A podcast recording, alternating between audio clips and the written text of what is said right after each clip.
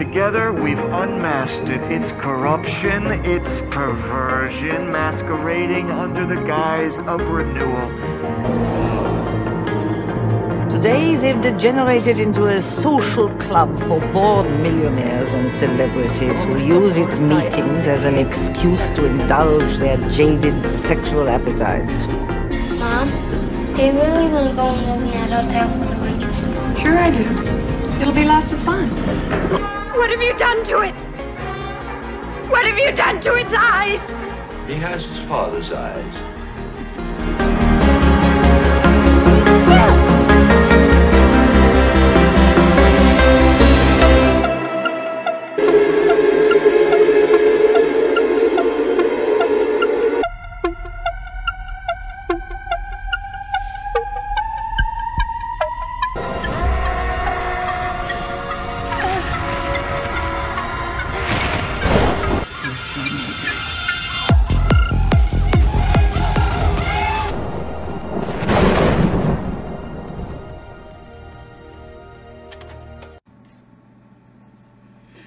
Welcome, uncensored cinephiles fans, to the Shining and Room 237 review. And we have some bombshell bits of information and things that we found in both of these.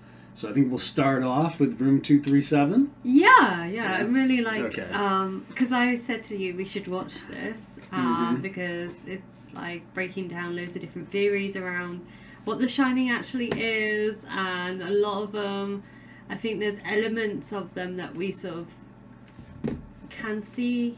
You know, they Mhm. make a good case for it, and they're like, you know, of course, it's it's too, very hard to do a a documentary about so many theories and get them all in Yeah. and give them the right amount of time. Mhm. And I think some of them were picking up on things, but then missing quite obvious, glaring things that weren't, you know, uh, which were just overlooked, which is ironic because it's the Overlook Hotel, which is, you know, where the film is based. Yeah. Um, but I I don't know. I felt like it was a little bit um, cheesy in places. Did you get you know like Oh, absolutely. There was some parts of it that I completely didn't agree with. Uh, right in the beginning, the Mm. guy was like, when they enter the impossible office, you know, and the man stands up. There's a book stand, and the book stand makes it look like he has a heart on. And this is a, clearly an inside joke from Stanley. And I'm like, I'm like yeah. are you sure, bro? I don't this know. guy- That's a this guy's stretch. too much on. You know, he's Yeah. he's horny. Yeah, he's seeing dicks everywhere. I don't know what's going on with this guy. there was another man that uh, I think he picked up a little bit of what you know they talk about at the very beginning, which Mm. is the tide of terror, um, and then he tries to describe a wave of terror Right. in he's- reference he to says the wave of terror. Yeah. But it's actually, um, if you look at the the poster, which is for uh, Europe, I believe. Well, I, I believe it's not just Europe. I think it might be across the world, uh, the Mm. rest of the world, but not America. It says the tide that swept um, America is here, Mhm. and the is is here is in capital letters, which is a really like you know interesting thing. And I think that him saying a wave is completely different to a tide. yes, Um, we because a tide is recurring, which Yeah. I think we'll get into more when we Yeah, when we discuss discuss- the biggest bombshell of this uh, breakdown. I would say. Have we cracked The Shining? I don't know, maybe, maybe. We might have. Um, so the next kind of ridiculous thing from Room Two Three Seven was Stanley Kubrick being in the clouds. Oh yeah, I, I still can't see that. We've like watched it, and I'm like, I can't see, and I, you know, I know that people see things in clouds all the time, but I think this guy is, you know, Yeah, he's, he's a little bit. There's a stretched. term for that. It's called pareidolia. It's when you see like human faces and things where they aren't Mm. necessarily there. people do this with like paranormal stuff all the time. They're Yeah. like, I see a ghost looking at me in this photo, and it's like just a photo. Yeah, yeah. Okay. I mean, um, I'm sure. I don't. I feel like Stanley Kubrick is above that. You know, Mhm. that seems like a Hitchcock type of thing because Hitchcock liked to have cameos in his movies and like you know try and put him. It was kind of like people went to see Hitchcock movies just to find their cameo, and um, and I feel like Kubrick, he's n- he doesn't want to put himself in those movies. He's never re- you don't see that in any of his other pictures. So I feel like why would he deliberately do that for The Shining? It's Really bizarre, and especially in that opening sequence, which is meant to be very powerful and convey a lot, you Mhm. know, of um, historical sort of trying to get you into that mindset. Um, I think him putting himself in the clouds would just be And he did put himself in a movie too. He put himself in Eyes Wide Shut. Remember in the bar? Oh yes, he did. Right. He did put himself in that, but you, it's So- not like an obvious thing. No, but It's not so I like mean, if he was going to put himself in a movie, Yeah. he would just put himself in the movie. Yeah, he could have easily Right. put himself like at, you know, you one, know, of, one yeah, of the back tables or yeah, yeah, exactly. So in the not, famous end photograph Yeah. or something. You know, like there's so many different ways he could have put himself. So in to put movie. himself in the clouds is absolutely It's, ridiculous. yeah, it's silly. Um, the next thing that I notice in room 237, and it actually does have some relevance, Mm. is they noticed a person walking through the lobby Mm. at the beginning of The Shining with a number 13 jersey on. Yes. And 13, as we'll talk about later, Yes. does have relevancy due to I gematria. mean, they do pick on some really interesting things. Like, I do think um, in that lobby scene, like how it dissolves and you see the the ladder and the the pyramid shape of the hotel, like Mhm. tying up together, um, like becoming like the same sort Yeah. of like symbol is interesting because the reoccurring symbolism of pyramids and that pyramid shape is used quite frequently in The Shining. So that was something I, I found interesting, but there was stuff where it's like the man sweeping the floor, it's like sweeping the trees, and I'm not sure whether that is is a good shot. I'm sure Kubrick thought, oh, that looks really good, but I don't think it was like really trying to tie anything into like a grander theme of what The Shining was. I Yeah. think a lot of them are like interesting shots uh, from an artistic point of view, but I don't think those shots have that much meaning to them necessarily. Like, I mean, Not- they have not in the meaning, way but they're not in the inferencing. yeah, yeah. Um, another thing they picked up on, which I thought was accurate, and we also mentioned in our first Shining review, Yeah, was um, the number 42. below. Oh, remember? No, sorry. I don't know to. Sorry. No, I'm Like just going through my notes here. Oh, hi, Bianca. Anyways, yeah. No, so number 42 was on Danny's jersey. And it, it- as we mentioned in the first thing, there's Yes, a lot of yeah. occult references the 42. Uh, it's the ultimate answer in Hitchhiker's Guide to the Galaxy, as people mentioned. And Mm. yeah. we left out because it's just a joke to mention that, but since so many people commented that, um, But it does also have like some, you know, it, it clearly was a number that has a lot of significance in, in history, yep, you know, and we will pick up on if you halve that number, you reach a different number. twenty one. Yeah. So, Right. And what is why twenty? Why is that? Oh, we'll get to that. oh, again, I love this little teasing that we're doing. Yeah. Anyways, uh, the chair scene. Yeah, and this is what really frustrates me because they were like, "Oh, it's meant to be like him being playful, and it's like a haunted house thing," and then they were like a Scooby Doo cartoon, and I'm like, "Hello, are you not p- watching the other scene where that ch- where there's a chair placed in such a way, and nobody has ever mentioned this chair, and I don't understand, like Why? why it's right it's if okay, so maybe I'm stretching it with the whole Kirk Douglas throwing a chair at Stanley Kubrick, but I feel like if someone threw a chair at you, right, Yeah. and you know, you that's going to be something that's you're going to remember because like Yeah. you know, it's not very nice having a chair thrown at you.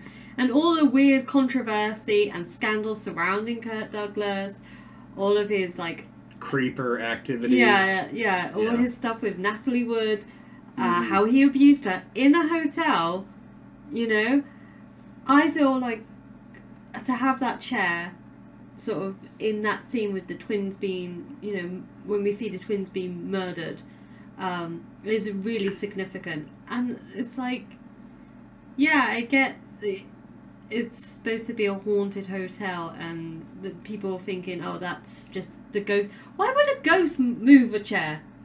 That's like, you know. And they haven't moved anything else in the hotel, by the way. No.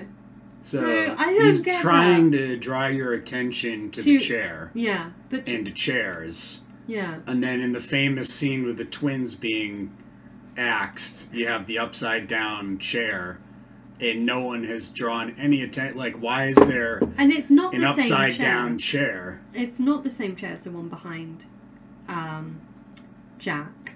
No. I'm not saying it is meant to be the same chair. I'm just saying that people, you know, that ch- the chair being moved is sort of like, you know, with the whole choking poster Mhm. that I brought up, which I don't think anyone else has, is meant to be Kubrick bringing your attention to it's like subliminal messaging, Yep. which the Room Two Three Seven do discuss that that was something that Kubrick was researching.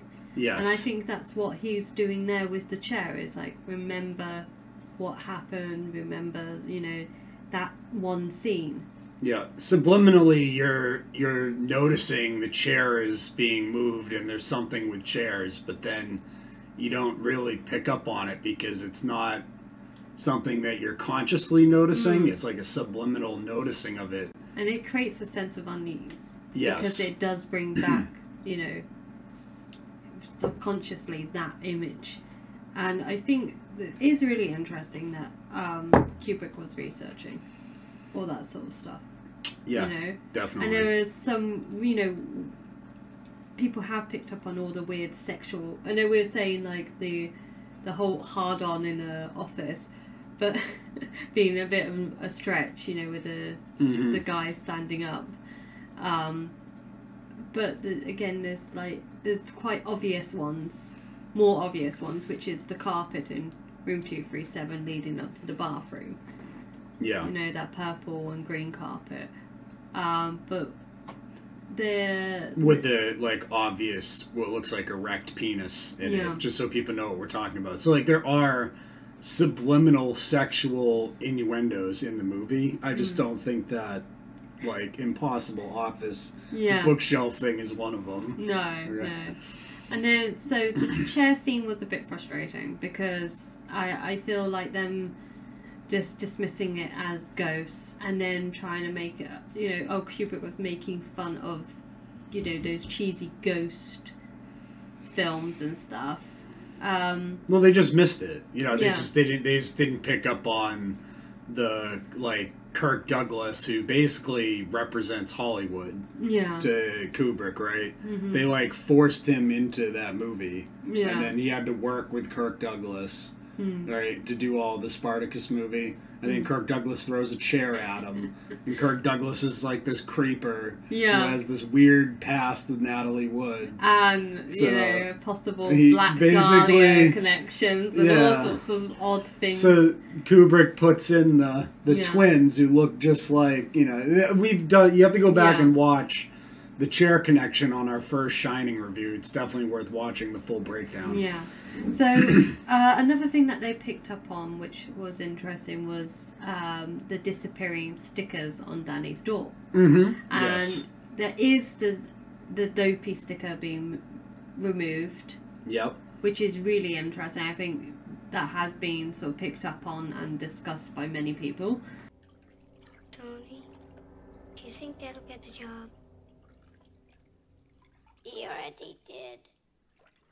He's gonna phone Wendy up in a few minutes to tell her. And I do think that is interesting because obviously dopey and sleeping and being awake and um, Danny being being aw- awoken or almost like switched on, activated, whatever you want to, you know, whatever terminology you want to use. Yeah. Um, but one thing that we notice, and ever since doing the Northman review, uh, You're seeing them everywhere. I'm seeing them everywhere, Yeah. is ravens. Yeah. And there is a raven sticker, or a black bird, and a white bird, which is interesting, Mhm. on Danny's door. Yeah. So they had the raven and the dove Yeah. on Danny's door. And the raven is above the dove Yeah. sticker.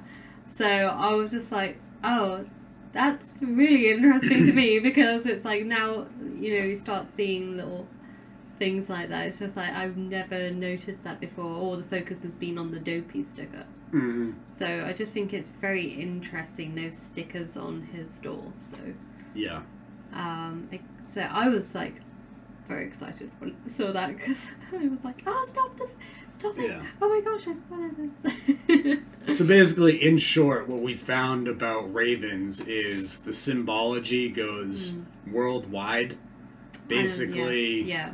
from the time of what could have been an ancient global flood, which a lot of uh, ancient civilizations also record, interestingly. After the flood, a lot of them identified this one bird, the raven, which just happens to be on every continent in Hmm. yeah, the world. yeah, yeah, Okay? There's ravens. It's one of the only birds that exists everywhere. yeah, and they they play a very big role in lots of mythology. So Native American mythology, um, uh, Hinduism, um, lots of Eastern European mythology, uh, Norse mythology. Um, you just look it all up. You know, it's it's the, and the the raven or the crow is always seen as being like a negative Yeah. entity. So it's like a trickster, or it it's supposed to represent, um, you know, evil being, you know, like a sort of old wives' tale superstition sort of thing. So Yeah. and it also kind of ties into uh, a lot of other stuff which we discussed in the Northman, but it's Yeah. it's very interesting. And I just thought, uh, you know, I, I suspect Kubrick would be aware of all that sort of stuff. So to have the just seems really odd when you have cartoon characters on that door, Mm-hmm. and then you have those two birds which aren't, you know, clearly any or from any cartoons. You know, like a Yeah. child would have. You know, I don't know how many children would have that on their door. So, um, but I, you know, But why would he have both the raven and the dove? And that's because the raven was let out by Noah, and so was the dove. And the raven never returned to Noah, it went to and fro on the face of the earth. And there's a passage in the Bible as well. The only other time the Bible uses in the KJV to and fro is when God asks Satan, Where were you? And Satan replies to God, I was traveling to and fro from heaven to earth. Hmm. Right? So it's like, is Satan the raven? yeah, And is that how he survived the flood? And is that why every ancient culture sees the raven as like a trickster figure and like it's also an extremely intelligent bird. Oh yes, So- and I love when I was researching about the raven. I loved the fact that it mimics, um, like other, uh, like humans' voices. It can sort of has a very distinct call. Yeah. Um, and people have said like a lot. I think it's like in a lot of Native American mythology. If you hear it, not to you to be aware of it and not to go off and follow it like this. It's like a sort of, you know. And that's interesting because there's a lot of Native American stuff in The Shining. Yeah, yeah, and Right. I think as well as a lot of stuff with voices and chanting and And. Mimicking. Yeah, stuff, you know, yeah. uh, and people going off on their own and wandering away and stuff. So, um, and I mean, I do think two three seven seems to do does seem to push the idea of the film actually being about the native genocide, Yeah. um, which I think is interesting. I definitely think Kubrick uh, is referencing that. Mhm. Um, There's just so much in the hotel. but right? it's not the one thing. I don't think it's the one theory. Uh, the one thing that really frustrated me um, about Room Two Three Seven is when uh, Danny is first introduced to the twins in the games room, and they're talking. The woman's talking about the Minotaur yeah. poster hmm and the Minotaur poster and all that sort of stuff. And it's so obviously not meant to. The Monarch poster's not meant to be a Minotaur, you know. It's a Minotaur. and they're like ignoring. It's a Minotaur poster, and we're both like, it says Monarch It's right there with a, on it, and it's like and it has the the sun kind of breaking Yeah. over like the golden dawn of uh, Freemasonry symbolism, which is like the sun emerging, which is like and then it's just like okay, what? They're like it's a it's a Minotaur. I'm like, no, it's a monarch mind control like New World Order poster. Yeah, and nobody is paying any attention to the actual post, the real interesting post, which is over behind the the twins, or um, like right over their head. By the way. and way, I, c- I- we can't really, I can't zoom in on it. I can't really see much of it, but it looks very weird. Room two three seven later did go back to it. Remember they like when they were breaking that down, they like went right over it to the Mm. other cowboy poster or something. And ignored the. they were like, like, so frustrated. second, what's that poster? And it looks very sort of like uh, demonic satanistic. And Yeah. it's, it's just very odd. Um, But they did go back to that poster over the twins' heads, and they called it a Minotaur poster yeah, which it again, which I'm not like- sure that's what it is. I, do, I mean, I do see the in the whole connection to Minotaurs being interesting, but I don't think it's necessarily just because um, it's about the, the maze. I think it's like more to do with the religions and cults that were around in the in the that time. Yeah, and I do think that like Jack, when he's in the maze, and certain aspects of that are representative of the Minotaur. Yeah.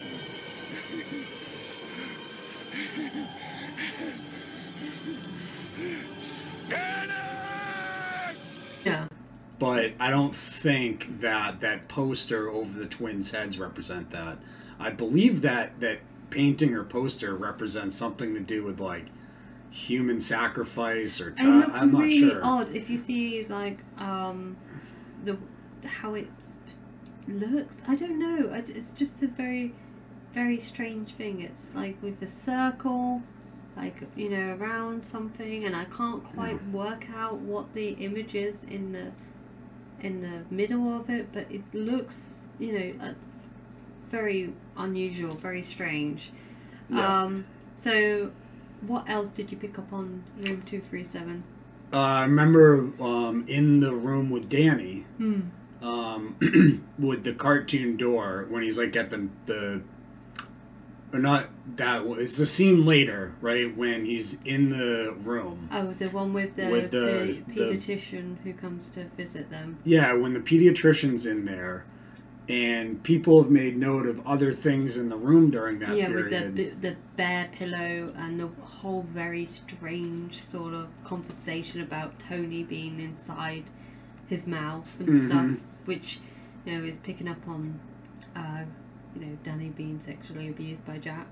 yeah exactly and a lot of people broke that down Ager broke that down and they Mm. noticed the bear pillow and all this but you noticed right in the background uh, to the right is a book Hmm. and all the other books are kind of like not aimed at the camera there's one book that's Uh, kind of aimed So at the camera see its title Yeah. quite clearly, and that book is Teeny Weeny Adventures. yes And what was interesting, I, I was like, oh, is that a real book?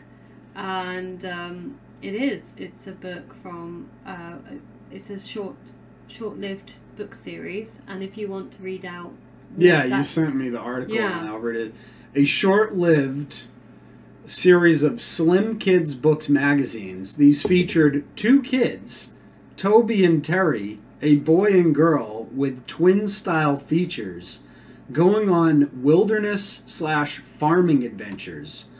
It seems to be promoting a more humble and eco-friendly lifestyle to kids. One here seems to involve a red cabin, as well as other art throughout the film. So interesting, Hmm. right? I just think that's very sort of the, the twin symbolism there. The fact that it's called Teeny Weeny Adventures, which is, you know, a very odd, like w- when Danny is talking about, you know, how he's has uh, his twin been inside his mouth and the weird stuff that sort of like is surrounding Danny, you know, hmm um, so, yeah, that was a very interesting observation and wasn't really picked up on in, in Any of the reviews I've seen No, online so far, yeah, So, We're- that's a uh, a new one for people out there to check out. So the teeny weeny book, which is interesting considering that scene and the bear and Danny and mm, everything and that's we, going on. we will on. pick and- up on some other things about bear symbolism in the movie and how it's a lot more common once you see it. See it, you start start spotting it throughout the movie, and it's always associated with Dan- Danny. hmm Now, I think the last thing that they kind of mentioned, which kind of brings us into the main topic what we want to discuss in this. Um, we have other bombshells that go over I like the Gucci so- thing and stuff, but oh uh, my gosh, I'm very excited. basically they were like at the end of the film there was a superimpose if you superimpose jack's face over the ending the ending photograph you get a hitler mustache on jack Dun, dun, dun. oh no we figured it out. He's like he's like i love this film now. Oh god, he's a gay fish. oh gay fish ye endorsed. Give us a like and subscribe ye Uh, so, anyways, the ending photograph, I think we found something more interesting than if you do superimposing nonsense. So, a lot of people discuss the end photograph, and I feel as though the hotel represents, uh, like, sorry for saying like, but I think it's actually apt in this case. It's like the Bilderberg Hotel, okay? And basically, these people are the Bilderberg group. Mm. And this group is the previous group, which would have had no name and met at a different hotel than Bilderberg. Mm. You know, so like these people have been meeting for a long time. And they've been creating various tides of terror. So when they were in Europe, they were creating tides of terror in America when they were creating America and turning America into this industrial, massive nation that it became. And Room 237 picked up on the first tide, not wave, but tide of terror, which was the genocide of the Native Americans, mm, mm. right? But what tide of terror came after that, pray tell?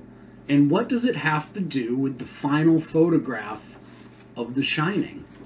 Oh well. Now, Bianca, darling, what did you figure out here? So, the our attention in that photograph is shouldn't necessarily be on Jack No, what Yes, should it be he's- on? in the picture, Yeah. and you could say he's been.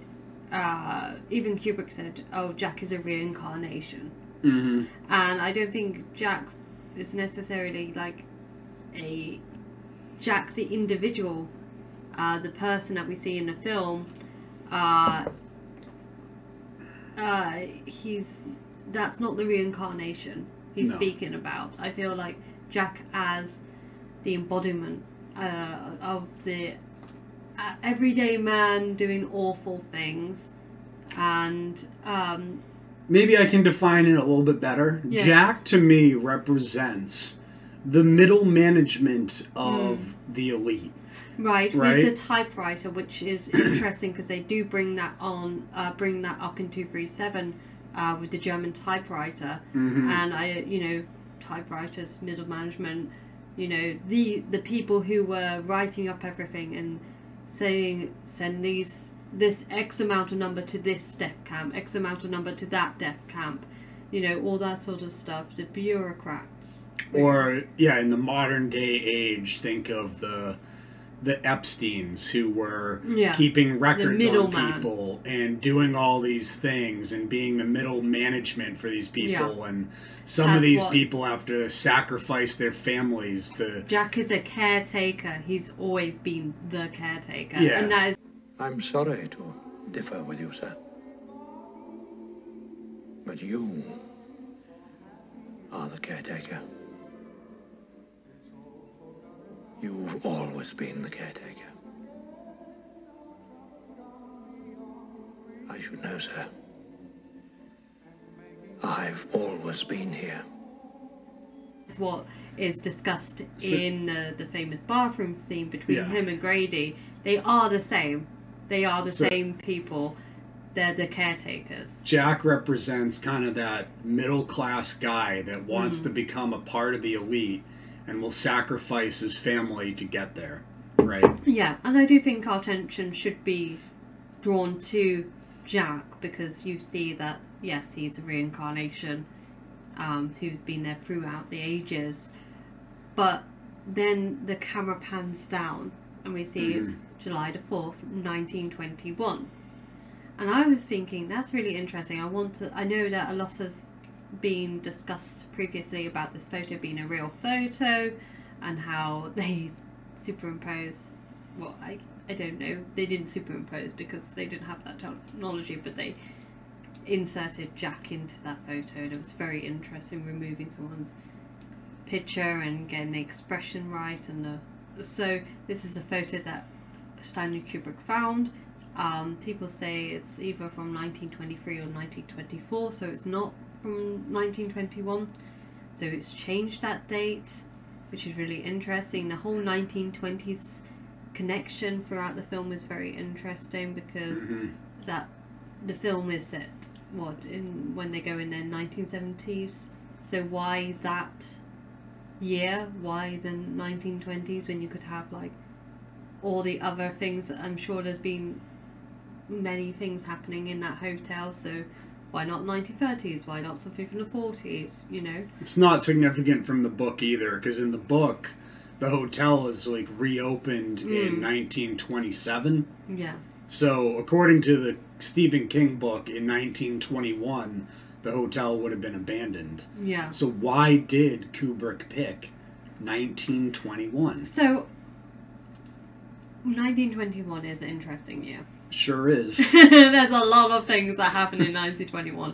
Uh, I was like, no way, they didn't all happen in this one year. This is like insane. So, first off, oh, the Great Famine of 1921 hmm in uh, uh, USSR um, killed 5 million people estimated, uh, which is an insane amount people. Um, this first famine that was controlled by uh, the Bolsheviks, by Lenin, um, to sort of, you know, you have a follow up famine. Do you know when the U- Ukraine famine took place? When the kulaks were massacred? Uh, I'm not sure. Uh, I think it was 1931 to 1933, okay. um, which pretty much wiped out the entire um, class of people, the kulaks, in in Ukraine.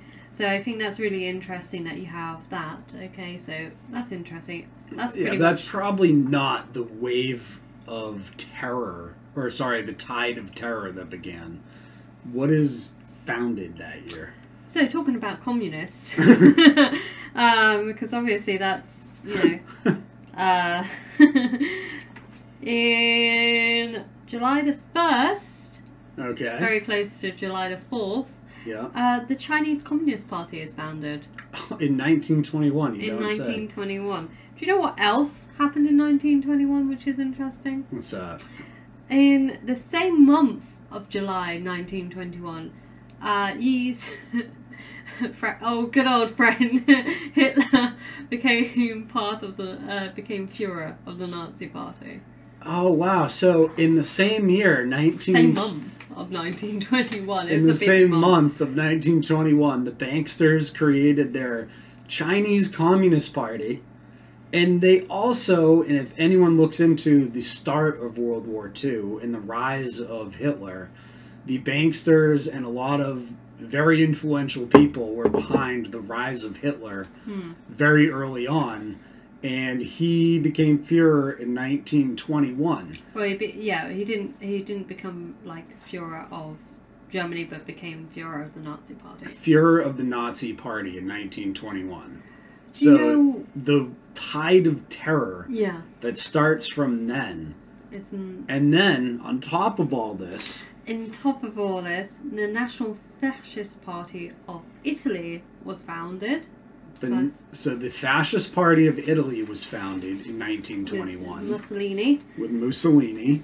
And um, interesting, some other weird things that were happening in 1921. A geomagnetic storm happened, known as the Great New York Railway Railroad Storm, um, Okay. which impacted the telegraph system. Uh, that happened in 1921. Which is interesting because in the movie they lost communications, Mm, yes. right? Um, sleeping sickness. Oh, the, the very weird, strange weird sleeping, sleeping sickness. sickness. I mean, we know that the Spanish flu was taking place at this time.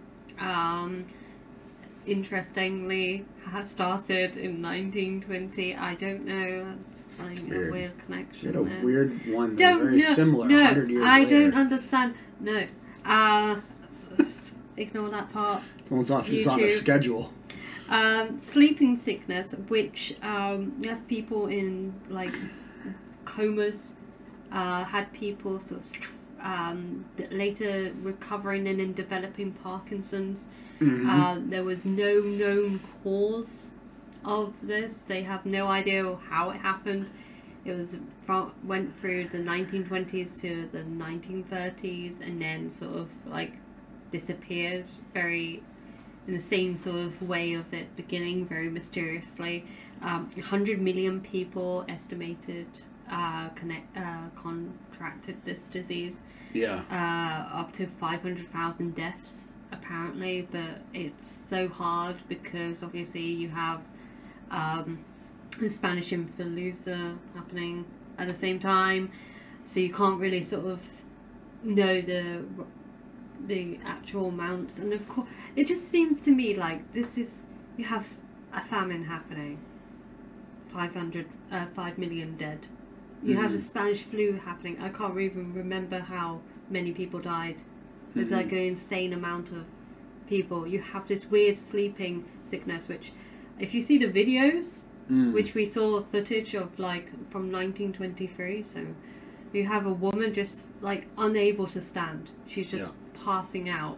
And you just see, you know, then you have also happening in this time um, rapid inflation. You know, um, in Germany, I think if you go like it was insane amount of marks uh, to one dollar, one US Mhm. dollar. Um, all of this strange stuff happening in 1921, and then And you found something that happened in 1921, which really is interesting and um, adds to our theory that night the yeah. the real reason that that photograph is there at the end of the film. Yeah, so obviously you have the tie-ins with uh, Nazism in the film. You have the typewriter, you have Mm-hmm. the references to 1942, you have all these things going on. You have the reference to 1921, Yeah. um, but also, interestingly, the first uh, like Jewish Congress of Zionism took place in 1921. And it was really the start of the creation of Israel in Palestine. And so I'll read you a couple little things about it here. Zionism was organized basically in 1897, but if you look into this in the late 1921, the 12th Zionist Congress was held in Carlsbad. It was the first Congress to be held since 1913. So 13, you know, 1921 in gematria breaks down to the number 13. Not just it, it's across the board 13s. It's just 13, right? Hmm. 1921 is 13, right? Yeah. And if you take room 237 and you put a zero either in front of 237 or after 237, you also get 13 in Gematria, which is interesting, Yeah. right? or no, sorry, it was 12, right? It was 12 for 237, which matches the uh, the elevators. Anyways, it was the first Congress held since 1913 because of World War One. 450 delegates attended, representing 780,000 fee-paying Zionist members worldwide. Weizmann was elected its president in recognition of his role in obtaining the Balfour Declaration, which is basically what created. Uh, it was written by and signed by Rothschild. That's basically what created uh, the, the political state of Israel. So it's possibly the most famous letter in modern Jewish history, and it begins with three words Dear Lord Rothschild. Dear Lord Rothschild, I have much pleasure in conveying to you, on behalf of His Majesty's government, the following declaration of sympathy with Jewish Zionist aspirations, which has been submitted to and approved by the Cabinet. Why was it that this letter was sent by the Foreign Secretary to your great uncle Walter? All right. the conference passed a proposal for, get this, an Arab Jewish entente, which called on Zionist leadership to forge a true understanding with the Arab nation. How has that turned out since? Not well. How many wars have there been since 1921 over this? We're in wars constantly over this. Hmm. And if you look down, so when you were talking earlier, that giant famine that took place in Russia that was caused by the Bolsheviks, which are the political Zionists, they're the same thing as the Bolsheviks. The hmm. communist Bolsheviks are the political Zionists. That famine they intentionally caused drove a ton of immigration from Soviet Russia Yeah. of Jewish people to Palestine. So this was really the start of Jewish people migrating to Palestine, and because of that, um, you have the guy in 1921, Muhammad Amin al Husseini, was appointed as the Grand Mufti of Jerusalem by the Palestine High Commissioner Herbert Samuel after he had been pardoned for his role in the 1920 Palestine riots. During the following decades, he became the focus of Palestinian opposition to Zionism. Hmm. Mufti believed the Jews were seeking to rebuild the temple in Jerusalem on the site of the Dome of the Rock in Al Aqsa Mosque. This led to a long confrontation that's still going on today, mind you, hmm. Over the use of the Kotel, also known as the Wailing Wall, which was owned by the Muslim authorities but sacred to the Jews. So this all led to like all types of stuff between the Palestinians and the Zionists that started basically in the 20s. So the mm-hmm. tide of terror The Israeli Palestinian conflict began in the wake of the devastating violence of World War II, when international leaders came to the sudden realization that the world no longer had a non stop carnage filled conflict with which to entertain itself, and decided that the best course of action would be to lock Israelis and Palestinians in bloody, unrelenting combat for their own amusement. Yeah. that Swept across America is here. So yeah, so the tide of terror that the bankers caused in America, the genocide of the Native Americans, was over by 1921, hmm. right? And the the most of the deaths and the murders on the North American continent, all the hmm. wars, the colonial wars, by 1913 the bankers had taken over control of North Yeah. America. So now it was time for them to move on to their next phase, which was the tide of terror in Europe. Yeah, I do. Right. I do. I do feel like also in terms of how um, slavery is represented in The Shining Mm-hmm. because um, the I've forgotten his name now. Um, Harlan. Harlan. Yeah. He is the only like uh, black character in the Mhm. movie. He doesn't die in you know Dick doesn't die in the original film, uh, original book, but he does die in this. And I do think you're saying like you know about like the native genocide, but you know also the slavery of you know people from Africa is over by then. And, you know they've been emancipated. Uh, and that is obviously again another tide of terror. Mm-hmm. Um, so that's showing that those tides of terror pretty much have reached their point of completion. And Yeah. now we're moving on to a, a whole new tide of terror, which began in 1921. You know, And the people causing this are the Bilderbergers. Yeah. Like the people in the photograph. And it's interesting in the end.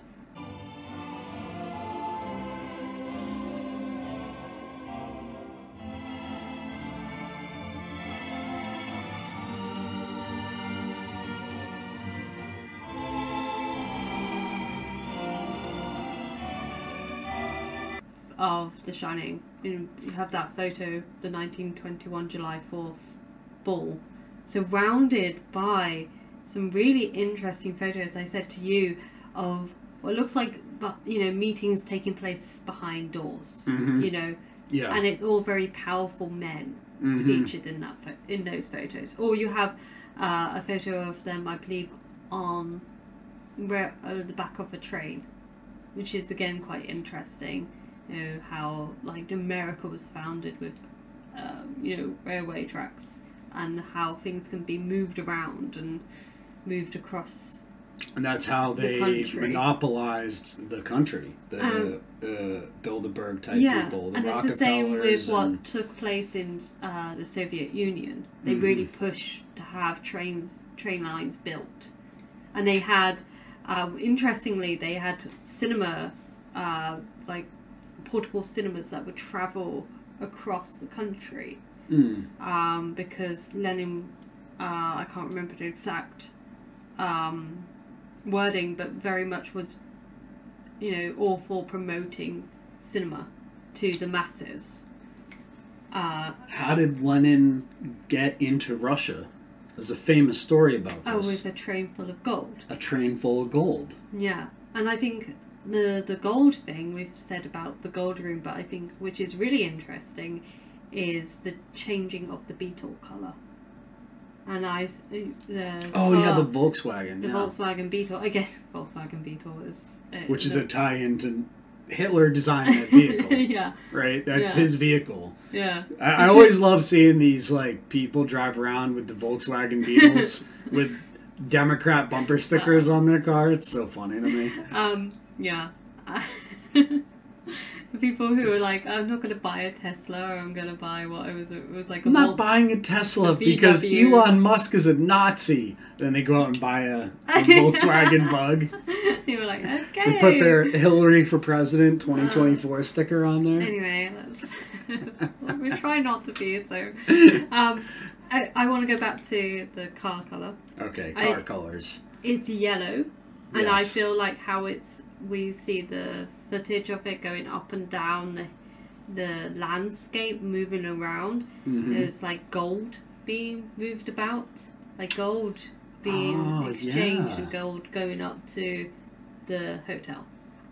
Makes sense. I can see that. Yeah, because Yeah. the we've talked about the reference to gold, and that would be almost an homage to uh, Oz, the Wizard of Oz, with the Gold Road, Mm. which represents gold in the financial system. Yeah, and I, I think it's um, interesting that I do like the little thing where you see the the red Volkswagen being crushed. like, Stephen King's hopes and dreams like, crushed oh it. I can, I can just picture Stephen King watching that for the first time, and he sees the red bug and just has to pause the movie and go have a cry. if he had, if he had had Twitter that time, you know, back oh in the god, 80s. there would have been a screenshot and a bunch of angry like he'd have like you know band-aids on his thumbs the next day. so yeah, 1921 is a really like significant year, and I think it's. I don't know if many people have actually spoken about why that's you know why that year in in that No. photograph. Um, It's only the largest writing on the ending photograph of the yeah, movie. it's like what you see. it's the end of that of the film.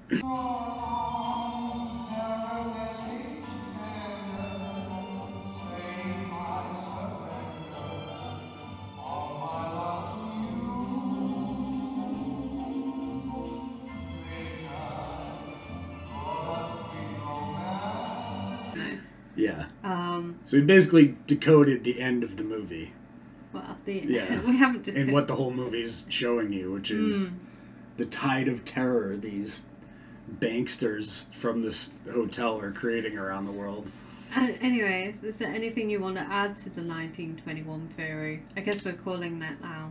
I would just take more look into the stuff that took place in 1921, Mm. and also the fact that 1921 in Gematria breaks down to 13, which represents 1913, which there's representations of the gold room and stuff of that nature. Where we talked about in our first breakdown, where they're talking about the change in the financial system, Mm. where now bankers control the quantity of money Mhm. instead of the private citizens Yeah. right? And these are the same bankers that have now established that in 1913 and now are moving into the next phase, which is trying to create these massive economic corridors by using world wars. And basically, the reason they wanted Hitler is because they wanted to unify Europe Hmm. right? Hitler then went on to do things they weren't planning on him doing, which is why he's now ridiculed by their media. But and for the awful things he did, Oh yeah, he was an awful he was human being. human garbage. I'm not on piece Ye's side at all here. Yeah, okay, sorry, Ye, you're Yeah. alone there, you Okay. crazy individual. But you've seen what they've done now, which is without a war, they've created the European Union, Yeah. which is once again put all of Europe under the control of Germany, and now they're trying to tie Germany to Russia and China with this giant Eurasian superstate, We've which has always been at war with Eurasia. yes, which is you know 1984 type stuff. Yeah, So not relevant to the movie though. not really. Well, I mean, it's bigger picture narratives. Well, I think it's interesting. I feel like Kubrick would be aware of all of this history. Um, you know, And we'd love to interview Vivian Kubrick, and we'll probably try to. I'll try to reach out to her and set up an interview for Uncensored Yeah, was Cinephiles re- for I was really fascinated with her stuff. Like we spoke about her documentary Mhm. behind the scenes and uh, the whole James Mason um, from Lolita turning up, and that's obviously very interesting. I found. I mean, we will probably at one point uh, break down Lolita because I found some very interesting stuff between the actress um, Sue Lyon, I believe, and uh, the producer of that movie, um, and the very disturbing, her very disturbing and very sad um, sort of rise and fall. Um, and I think that's very interesting. Again, like I said, um, that film came out after Spartacus. I know that um, Kubrick had looked into doing uh, adaptation of that movie of, of that book, um, but I think it's really interesting that it was immediately followed Spartacus. Mm. So, but um, yes, Vivian Vivian Kubrick's very interesting character, a very interesting personality. I think she, uh, unfortunately, we had to try and watch a Infowars interview, which was awful because she wasn't allowed to actually talk about anything without. Um, Meathead just jumping Yeah. over her and The- doing his Alex Jones nonsense. Frogs are gay and all of his, you know, like cartoonish pantomime, over the top nonsense. Well, I Um, mean, I think the biggest problem with the Vivian Kubrick Jones interview is there was no questions about Kubrick. No. None. When you have Vivian Kubrick on, you're not going to ask asking her. her about Oh, the thing we can't talk about on YouTube and other topical things going on in politics and nothing to do with any of her and I think she was bringing up some really interesting stuff where she was talk, trying to bring in Yeah. what her father was had been doing and how he had been censored um, in lots of ways and had you know fought a lot to have creative control over things. Mm. And I talking about creativity and the lack of creativity. I just want to. I mean, oh, I showed you some pictures of it, but the Gucci Kubrick inspired um, campaign, Oh yeah, we definitely should touch on which, that. if we bring up the pictures here. Thank you for editing that in. Yeah, you're um, Right now, it's just us staring at ourselves on the screen, but you're seeing You're seeing it. the Gucci ad You're seeing it in the future. Yes. um, which is really odd. This one where we see the the bottom half of uh, um, what looks like a man with Danny on the big wheel bike, um, looking towards room two three seven, which you know. In the context of the movie, that is the room where Danny is abused. Yes, exactly. And I think that's a really, really weird and very strange um, image to take from that movie. When you have so many different um, scenes in that movie you could take from. I know it's like probably the one that people are most is most recognizable for a lot of people.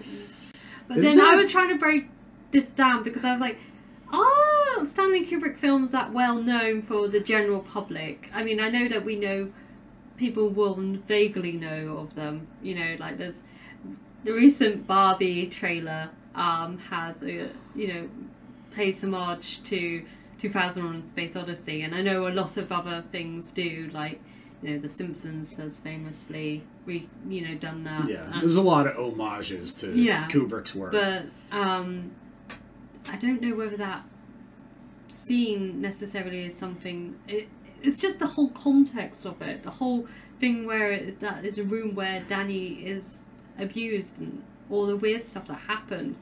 And I don't like the way that the child. I mean, it's not the actual child from the the Shining. They used a chi- an, a lookalike child to recreate that, and it looks very odd to me. I just don't like how the the man has his hand on the back of the big wheelchair, and he's like leaning over the child. And we've Mhm. seen another fashion designer recently Well, come under I fire mean- for using children in But just think about it like before we move on Mm. is in that photo. So Danny's looking at the room where he's abused. They strategically put the guy in what they're selling is a business suit, Mm. They're trying to sell a business suit and business suit attire. So they put the man in the suit they're trying to sell to the left of Danny in a very suggestive way as if he's leading Danny somewhere with him and Danny's looking at him as if he's the abuser. Right? yeah. How does that sell clothes? It doesn't. It doesn't. It doesn't. You They're not even, selling clothes. You can't even see the, The whole clothing. suit. Whereas you see other. You could have put If the dude see- at the typewriter. Yeah, yeah. You could have seen him sitting at the typewriter. You could have put him Just look at the walking up the stairs. If you look at the other um, pictures, photos from that um, that campaign, you see people in full on Yeah. length shot. You know, there's one with the twins. There's one from 2001 Space Odyssey. There's one from Barry Lyndon, which nobody is going to know because No. nobody knows Barry Lyndon. I've never even seen Barry Lyndon. okay, it- only film experts have seen Barry Lyndon. There's ones from Eyes Wide Shut, uh, again, which is, you know, uh, or I just feel like if Kubrick was alive today, he saw Gucci doing that, he would be absolutely horrified. He would never Yeah. have signed off on it. I know it's Warner Brothers. I know it's the Stanley Kubrick estate. I mean, I don't know who who has involvement in that anymore. Uh, I know that uh, Leon Vitali, who was um, long term uh, like assistant to Kubrick, has has died this year. I'm sure he would have never signed off on this either. Um, I still really recommend people checking out the documentary Film Worker, um, which we'll have to watch at some point. Um, but I think it's so disturbing when you think of all the stuff that's been brought up with The Shining. Even if you don't believe in any of our other theories, 1921 stuff, blah blah blah, the stuff that happens to Danny in the, the book and also in the movie, um, it's clearly that the child is being abused. Yeah, this is a common um, Reading. analysis Yeah. by Robert Ager, ourselves, Jay Dyer. Like, Yeah. there's a, a lot of people that have broken down The Shining. have- Even if you go into popular like Screen Rant or any Yeah. other, I, I don't know, those type of websites, people have you know written articles about, about how Danny being that's abused. depicted in the film, right? Um, so for Gucci, which Was founded interestingly year? in 1921 it was founded, and the Yeah. ties to fascism in that as well. uh, I think Guido Gucci was a supporter of the Italian fascist party. So there you go. Yeah. Um, He sounds like a lovely man. I'm joking. That's sarcasm. And a lot of Um, people did say that Kubrick had like struggles with the Holocaust and like Mm. trying to make a movie about that was like a real struggle for him and he was born Jewish but he said he wasn't he didn't practice it Hmm. um he, like he wasn't a practicing Jew but he did like struggle with like the whole Holocaust I, thing I, I think no, So, it's like it's yeah. you know, I think we all have struggled with it. The aftermath of World War Two and all the stuff that happened is still being felt by a lot of people. yeah you well, know, I mean they're um, still fighting in Palestine and Israel Yeah. because of it so Um, so I just think the whole Gucci thing is really, really disturbing. And I, when we consider what's um, else has been happening in the fashion design world recently, scandals involving another. I don't know if I can even say it because I don't know what the censorship is on YouTube. No, I think you can say Balenciaga. Okay, Balenciaga. Um, so is there something there? Um, are there? You noticed that the guy who did, the photographer who did, Oh no, he was The- a leading fashion designer. okay, the leading fashion designer who He's- did the Gucci campaign with the weird photo. When did it, what was it? He left?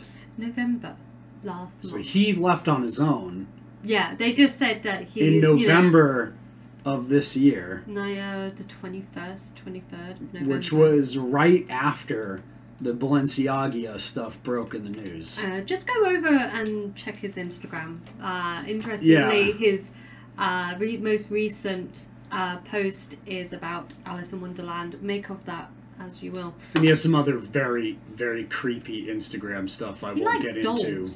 Yeah, I'm not going to get into it on the stream because we don't want to get a. Uh, You can cut that yeah, out. we'll, we'll, but no, we won't cut it out. But just know that the man is a, a very creepy Instagram poster, and he made very creepy Gucci ad campaign, which featured a scene that's very suggestive of Danny I just being think abused. as well the the twin scene is also very weird because those girls are also murdered by Yeah. their father, and we don't know whether um, they had been abused prior to that. You know, so Yeah. I just think it's really odd, and also you know even if there's nothing weird about it, and there's no you know they're not trying to indicate anything or blah blah blah. Um, just why do that? It's, It's like lazy. tasteless. It's lazy. Yeah. It's not very creative, and I would love to talk to Vivian Kubrick about it because I would like to see what she what would- she would think of it. what yeah. she thinks about and what Stanley Kubrick would have thought of it because I know he'd probably be spinning around in his grave right now um, at the thought that uh, a fashion designing company that was founded by a fascist um, Was using his was- was movie to sell- a movie that where he I don't know what. I don't know what they're selling, but it doesn't look like they're selling clothes. That's uh, because I don't see any clothes in the photo, so I'm not sure I what just they're. think it's like the What was over, they selling? Socks, I guess maybe. it's Like- just overpriced utter garbage. It's which garbage. looks awful. And I'm sorry, but have you seen the stuff with like Harry Styles? No, I don't know I- anything about any of this. I don't understand the attraction about him. And sorry, One Direction fans who watch Uh-oh. our videos. This is this is turning quickly into the Pat Pod here. oh god, okay, let's wrap this up. no one's gonna know what that is. Uh, Uh, yeah, it's our to your- inside joke. Anyways, how are those notes doing? Oh, You got anything interesting in there for they're me? just bears. Just bears. Oh, okay, yeah, the bears. There was the Winnie the Pooh bear. Yes. Dun dun dun. It was secret insider foresighting of Xi Jinping. Yeah, so No, was, was- there was a Winnie the Pooh bear in the room with Danny. Yes, this is um, the scene after, uh, before Wendy goes down to find the typewriter with all work and no play makes Jack a dull boy. Again, a very interesting saying because uh, the the use of the word boy is Yeah. very weird, and I'm not sure what to make of that. I feel like we still have to dig into that and break that down. When we watched the movie again, I'm pretty convinced that the all work makes Jack a dull boy or whatever thing. I I think what you're looking at is an encryption.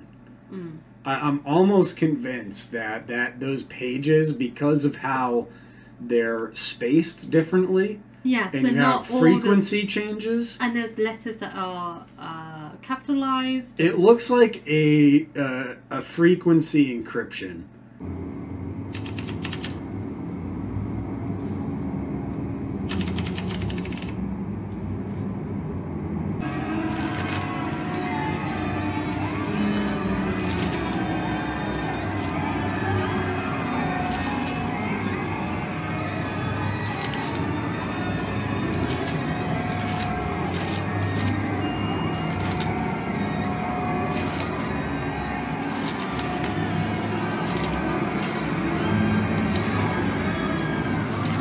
I wonder if anyone's ever tried to like decrypt that. I should drop that in our like little cicada 3301 group and see if people can decipher the the shining if it's if it even is encrypted who knows it might It not just be. seems really interesting. but uh, in that scene, just before she sort of discovers that um, she's with Danny and he's, they're watching cartoons again.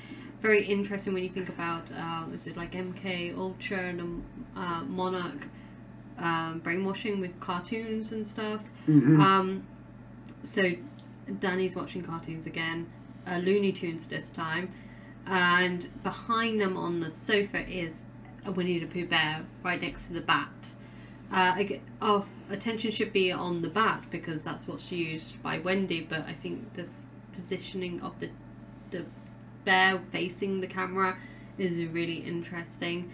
Um, another thing is I noticed uh, Danny's dressing gown in that um, scene is the Mhm. same color and uh, I, you know texture, Texture, of the bear pig that we see that Wendy comes across in that bedroom, which I yeah think the A- furry scene Ager has, you know, indicated it's Danny and Jack. You know, um, the weird abuse that goes on there. But another, I just see bears coming, you know, in Danny's bedroom, in the apartment that the Torrances are in. Uh, there's a, a bear painting. You just see it briefly. Mhm. And another weird painting that I came across, which I haven't seen before, um, again going into like Native American mythology, um, is a fox. Ah, Uh, yeah that's right In just before going, in, Jack goes into the bathroom to a room two three seven, Mhm. um, as a, a painting of a fox. And people who know the sort of mythology would know that foxes and coyotes are tricksters. and then he gets tricked by the Yeah. the which is a yeah really interesting thing. But fox masks and bear masks have a weird are used, aren't they? It's all very weird how used in certain parties and by certain people. Yeah, so I think that pretty much wraps it up. The only thing I want to add to this is, just as we were saying this, I was thinking about it. Hmm. it probably is an encrypted message in Oh. the typewriter because it's supposed to be a German typewriter. Hmm. And remember what the Germans used to encrypt stuff during World War II was the Enigma machine, which was a typewriter. Hmm. Right? So, like, I think he's drawing attention to the fact that it's an encrypted message. Yeah, Maybe we'll try to decipher that for a future episode. Yeah, and again, I, I mean, I think it, it'd be really great if we could reach out to Vivian Kubrick.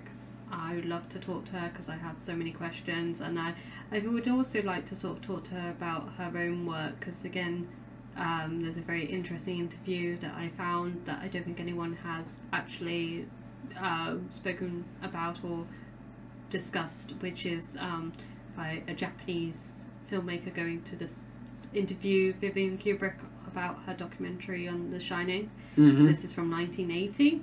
Mhm. And um, I, uh, she said some really interesting things, like um, how the documentary is not in any chronological order, and she just chose certain scenes and stuff um, for, you know, uh, at random, but there must be some sort of real, you know, more structure to it. What's that? Did you hear something? Yeah, I did. I just heard something for real.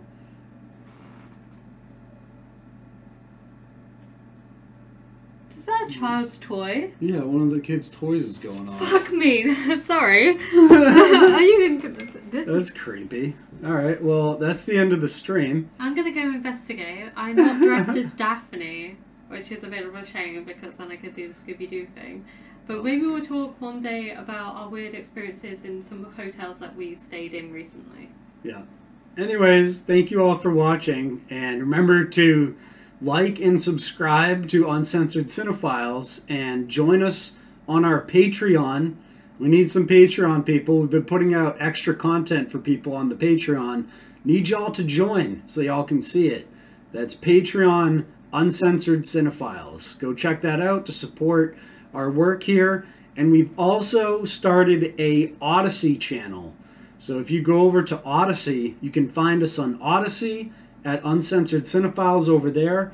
And that's a way for us to back up all of our YouTube content onto Odysee in case we get censored off of YouTube at some point in the future.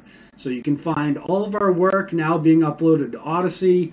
And please join us on the Patreon. Thank you very much out there, everyone. And stay tuned for the next awesome Uncensored Cinephiles movie review.